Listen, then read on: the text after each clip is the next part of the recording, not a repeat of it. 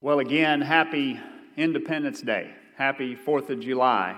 This is a, a special today, a special day. Today we're going to remember the founding of, I think, the greatest experiment in freedom that this world uh, has ever known. Could, could you turn that mic down just a little bit? Thank you. And so, as a matter of history, it's a matter of fact, our nation was founded on the principles of God. And I know there's a lot of people that want to refute that today, but that is a fact. You know, the book of Proverbs says a nation without God's guidance will be a nation without order. My goodness, isn't that playing out right before our eyes? Whenever we abandon God's principles, uh, nothing good is going to come from that. I think the founding fathers attempted to fulfill that prophecy that a nation guided with God would be a, guided by God would be a nation of order. I think that was their goal to allow themselves a couple hundred years ago to be guided uh, by God to form a country that they called a more perfect union. Now, notice they didn't say a perfect union. I think even those guys knew that, that we would miss the mark of perfection in, in, in forming this great country that we have. But back then, they wanted something a little more closer to God than what I think most people seem to appreciate today. The thing is, with all the imperfections of the United States, with, with all of that, with all the imperfections back then, with everything today, it's still a country that offers more freedom than any other nation on this earth. And there seems to be this loud voice these days that's claiming that that's not true, that they want to refute that fact. But, folks, I believe that's a vocal minority. I believe the majority of the people that live here understand the freedoms that we have. I know I have friends that, that, that attend here that are from different countries, countries where they don't experience that type of freedom, and they can tell you what that's like. And they, I think, appreciate this country sometimes more than some of us. So, as imperfectly as this country began, as imperfect as it is today, it is what it is. See, this country is full of and led by sinful human beings. Eh, that, that's, that, that's a fact too. But even despite that, it is what it is because people a couple hundred years ago decided that it'd be advisable to, to seek divine guidance in forming uh, this country. I preached on patriotism a while back. And I told you guys back then, I consider myself a patriot. I do. I'm proud of the country that we have.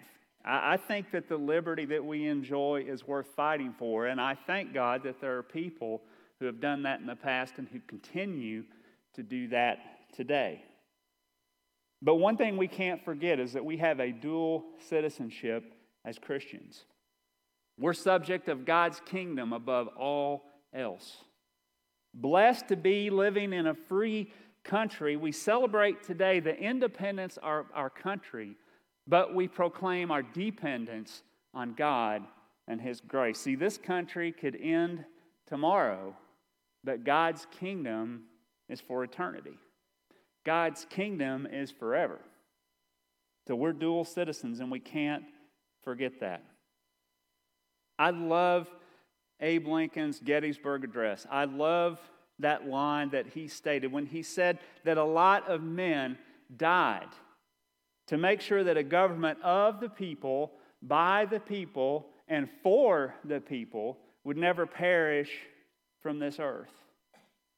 And so I hope today that while we're eating hot dogs and while we're watching fireworks later on, I hope that we'll never forget about those folks that died back then and about all the folks that have died since and all those who continue to sacrifice. I hope we'll never forget that as we celebrate our independence today.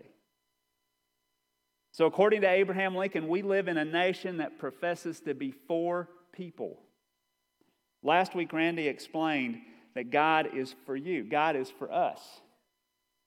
And this week, I'm going to be trying to make the case that God is for all people. You know, the, the church, uh, not just Journey Church, but the church in general, gets a lot of criticism these days. You know, and that's kind of what prompted us to want to to, to, preach this sermon series called For is that the criticism is, is that, well, you guys just stand up in the pulpit and all you ever talk about is what you're against.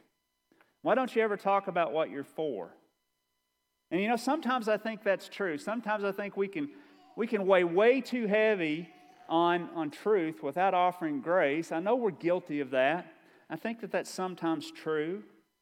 The church is full of sinful human beings, including ministers and staff and leaders and everybody else. Sometimes we present our worldly views as somehow God's views. We just get that, we get it, we get it confused sometimes.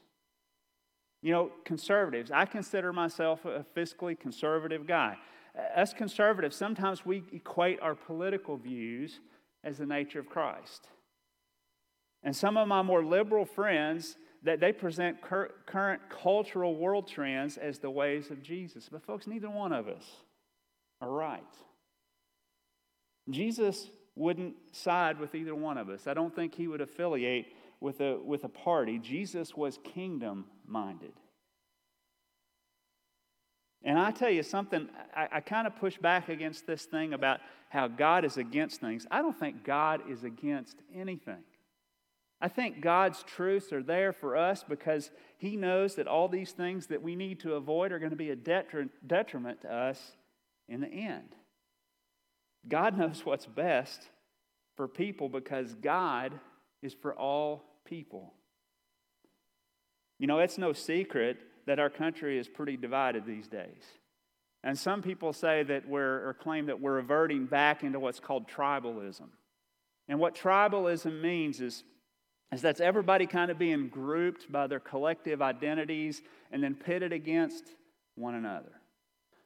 And there's a lot of people that are a lot smarter than me that said that when that happens, violence is what, is what erupts.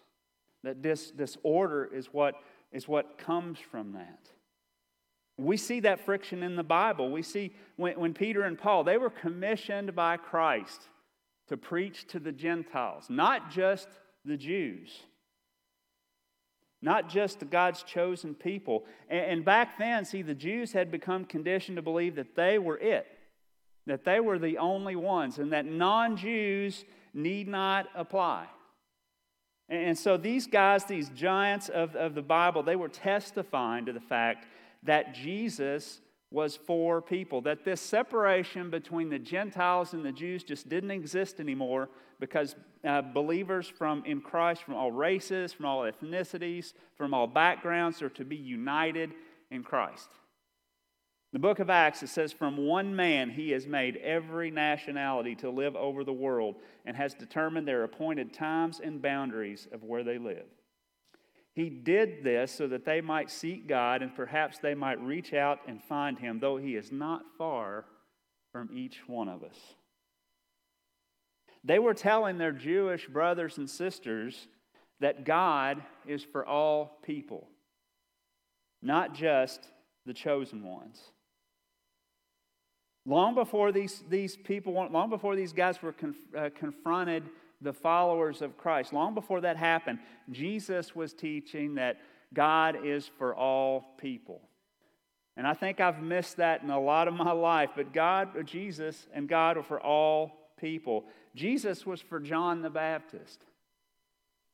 Jesus was for John. John was Jesus' cousin. He was a popular guy at the height of his ministry. There were people coming from all over that there were Pharisees and Gentiles alike that were flocking to John.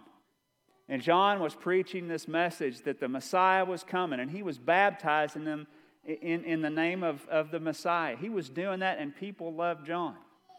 Jesus' ministry arose in the midst of all of this. And you know, if, it was, if I was Jesus, if I knew I was the Messiah, I probably would have said, you know, hey, John, you know, back off, buddy. I, I got this. And there's even instances in the Bible where John the Baptist's followers were kind of saying that. It's like, hey, this guy's eclipsing you. But you know what? Jesus, Jesus let John be the head of things for a while. Jesus deferred to John until the time came. When John the Baptist was finally arrested by Herod, that's when Jesus picked up the very mantle that John was proclaiming. That we need to repent because the kingdom of heaven is near. That was John the Baptist's message, and we see that, that Jesus picks that up. It's almost like a baton of leadership got passed. And so Jesus picked up that message and carried on. See, see, Jesus was for John the Baptist because Jesus was for people. Eric talked about a guy a couple of weeks ago, this centurion, this Roman centurion. Matthew records this story. It says, When he entered Capernaum, a centurion came to him, pleading with him, Lord, my servant is lying at home, and he's paralyzed and in agony. Jesus right away said, I'll come and I'll heal him. And this centurion said, No, I'm not worthy to come under your roof. Just say the word, and my servant will be cured. For I too am a man of authority, having soldiers under my command. I say to one, Go, and they go. I say to the other, Come, and they come. I say to my servant, Do this, and he does it. This guy was someone, I think, this centurion. There were two, there were two reactions the Jews would have to, to somebody like this. They would either they would either hate him or they would be scared to death of him. This centurion, what that means is he's a ruler of a hundred people, of a hundred brutal Roman soldiers. And it was his job to keep the Jews in check. And no doubt he wielded a lot of authority. So they would have either despised him, hated him, probably both, scared to death of him. And so he was no friend of the Jews. They were ruthless people. They had no qualms with lobbing the heads off of Jews that didn't stay in line. But here he is asking Jesus to heal his servant. He's asking him because he's got faith that he can do it. There's no question in his mind. He's making that clear that Jesus can heal him. And Jesus, without hesitation, said that he would come to his home and he would do it. But, but what you can't miss out is this guy had respect for Jesus' traditions and his, and his religion.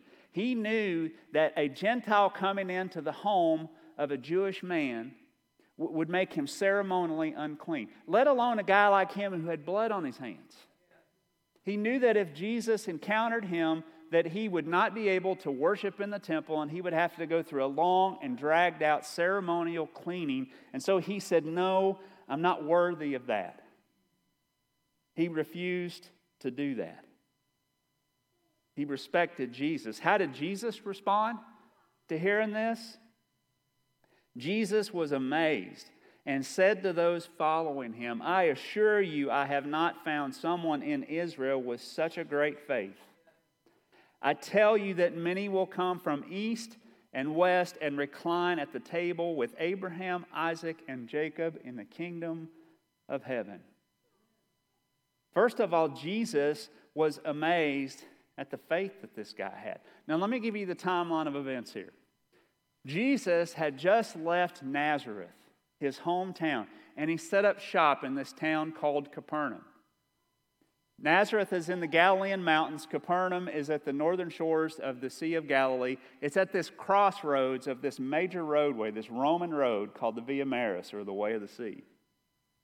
Nazareth, small community of Jews. Capernaum, a hub of activity for every mix of races, from Egyptians to Mesopotamians, Gentiles, Jews alike, all in this hub. Jesus had just left Nazareth after what? After his own people tried to kill him.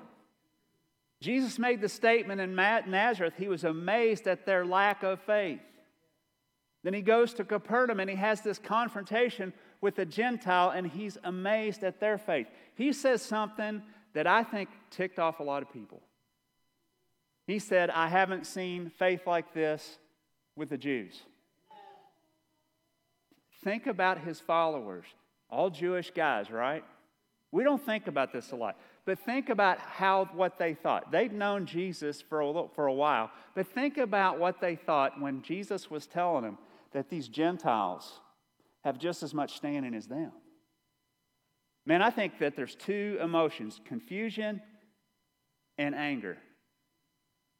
You want to know why they tried to kill him in Nazareth? For the same reason, because Jesus said that God is for people, including the Gentiles. That's what he said that got him nearly thrown off the brow of the cliff in Nazareth. Is that not amazing? Jesus said this guy's got real faith. He said that, that people are going to come from the east and the west and recline at the table of Isaac and of Jacob and of Abraham. These Gentiles are going to be reclining at the table with the forefathers of the Jewish faith in heaven. I'm telling you, there's probably some people boiling over this. But Jesus was saying that, that God is for all people. Jesus was for the centurion because Jesus was for all people. You guys hear me talk about this story a lot. It's my, one of my favorite ones the woman at the well. John records this encounter with this Samaritan woman that Jesus had. See, Jesus took a deliberate detour through the, this, this country of Samaria. And I'm not totally sure that when he sat down at Jacob's well, that when he was thirsty and he was tired from his journey, I'm not sure if he knew what was coming next, but this woman comes onto the scene. She comes onto the scene, and Jesus does something that no self respecting Jew would ever do. He spoke to her. Jesus wasn't supposed to do that. She had three things going against her in this discussion with Jesus gender and race and marital status. One of those is enough in first century, in the first century times of Judaism, to, to, to disallow a Jew from speaking to her. Just one of them, but she had all three going against her. Jew or no, Jew or not, Jesus wasn't supposed to talk to this woman alone. She wasn't, he wasn't supposed to talk to another woman if her husband wasn't present. He wasn't supposed to talk to this Samaritan, this, this race of people that the Jews despised and called them half breeds. He wasn't supposed to do that. And he wasn't supposed to have anything to do with someone with so much sin in their lives. You know, she had several husbands in her life. Through death or divorce, we don't know, but, but he wasn't supposed to be having this conversation with her. That not only did he speak with her, but he offered her and gave her salvation. And then in turn, that whole village was saved because Jesus dared to do what tradition said he couldn't do. Jesus was for this Samaritan woman because Jesus was for people. What about Levi? What this guy, the tax collector? My goodness, everybody hated these guys. They despised them, and for good reason. They ripped them off. They, they took the Roman share of taxes and they added to it. They were already living in poverty. Some people believe that the taxes equated to like 70% of their income, and it was nothing. And these tax collectors were taking advantage of their own people. But then what did Jesus do? What did he do? He talked to him.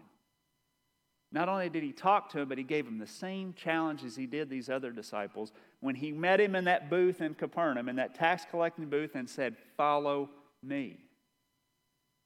Now, again, what are his disciples thinking?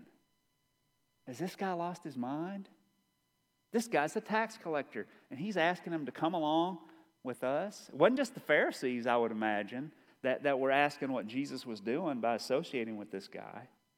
Not only did Jesus challenge him to follow him, but later on, Jesus appointed him apostle. What about the other Jews in the crowd that got looked over? You know, the Bible, there's plenty of evidence. I, I don't have time to share all of it, but there's evidence that there was this strife, that there was this question, that there, there was this kind of friction that was going on because of the things that Jesus did, because it didn't meet what their worldviews kind of agreed with. Jesus was for Matthew, Levi who became Matthew. Jesus was for Matthew because Jesus is for people. Another one of my favorite stories that you guys are tired of me talking about is the rich young ruler.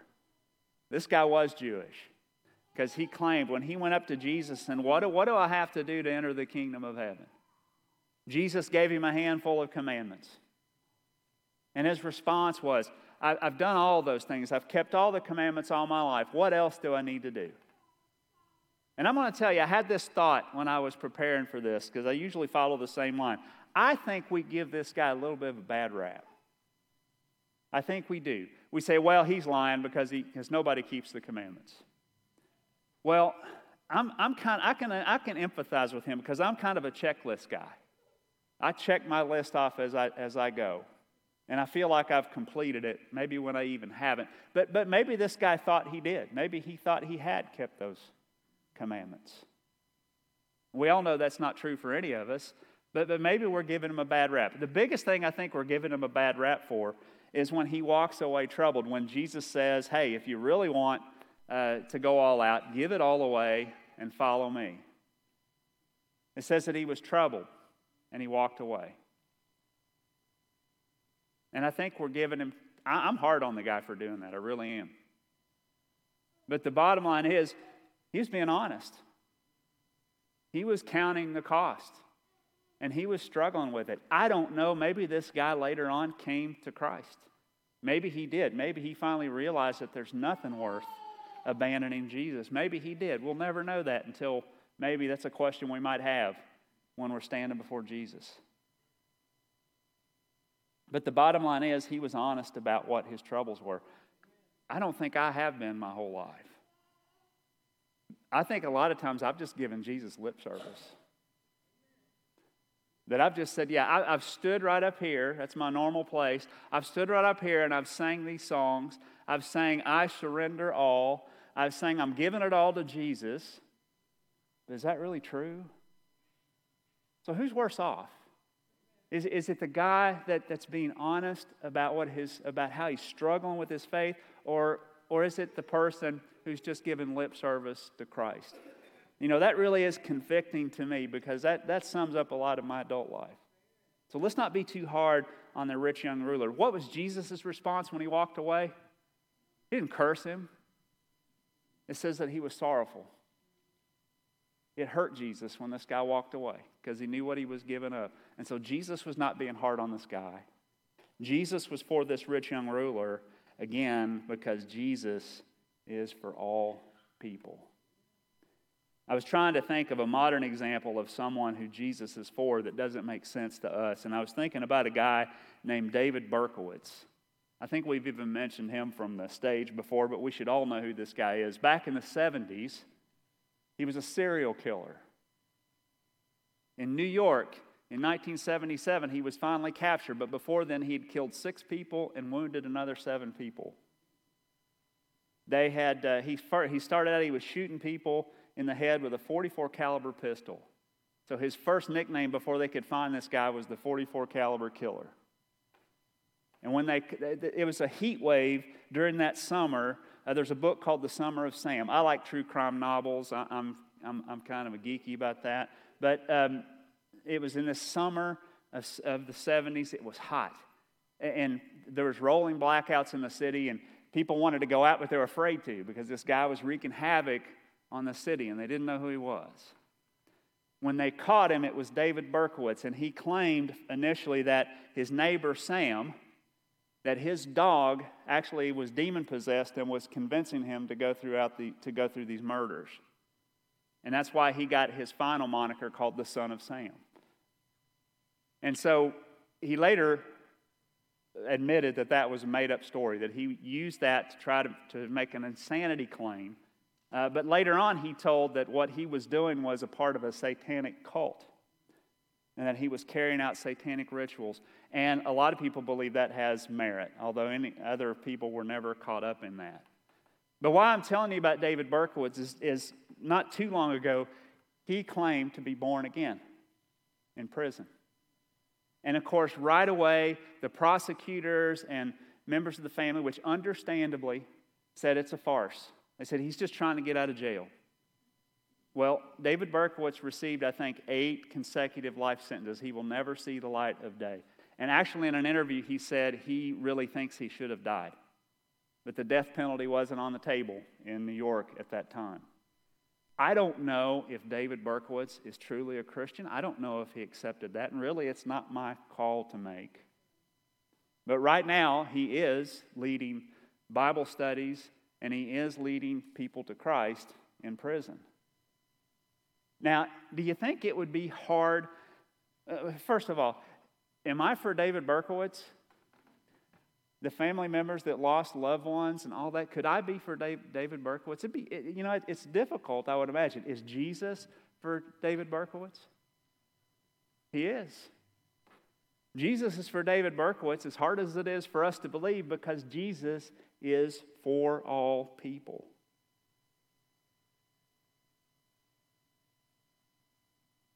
Folks, last week Randy talked about the fact that Jesus is for us.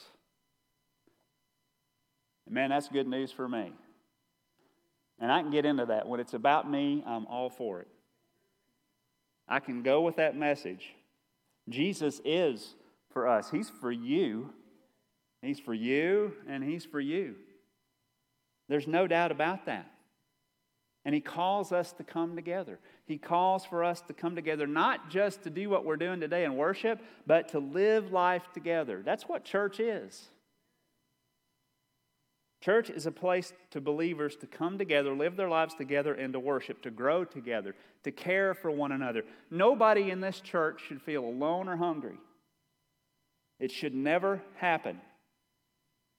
And nobody should be stuck in one place on their journey. Nobody.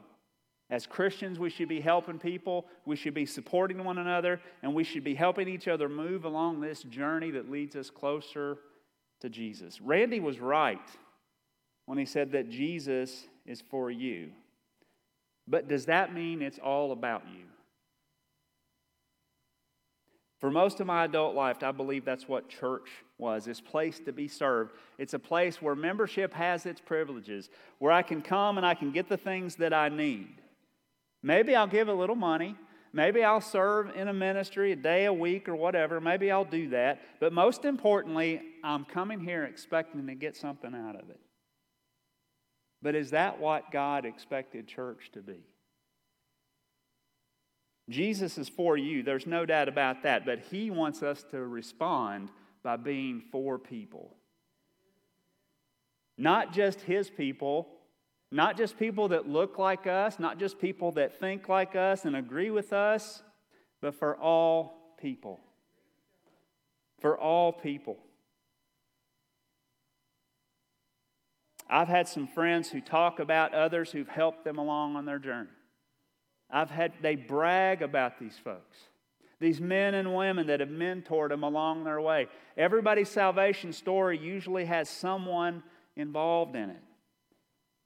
And when people have been doing that, I've, I've tried to grow in the courage to ask them, is there anyone that's saying the same thing about you?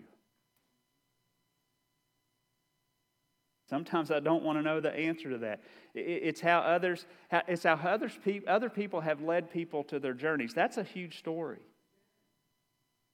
And so I'm going to wrap this thing up by asking you, by asking all of you, is someone bragging about you about how you've helped them along their journey, about how you've been their mentor? Is someone out there including you in their salvation story? I hope so. If not, we want to equip you and lead you and help you to do that. Jesus associated with a lot of unlikely people. He spent as much time chiding the religious elites because they were pretty much abused the people under their, under their watch. You know, they were supposed to be for these people, but it seemed like they were against them. And those are the ones that Jesus rejected the most, are the ones that he chided the most. They weren't living up to these standards that they were trying to have everyone else live up to. They were for some people, but not for all. Jesus approached the unapproachable. He associated with sinners. He touched the unclean. He touched the diseased. Because Jesus was for people, and He wants His people to be for them as well. That's why we're here. It's why we're packing meals next week. It's why we do everything that we do. Because we want to be for people. We want to love God's people. We want to love God first. We want to make disciples that make disciples.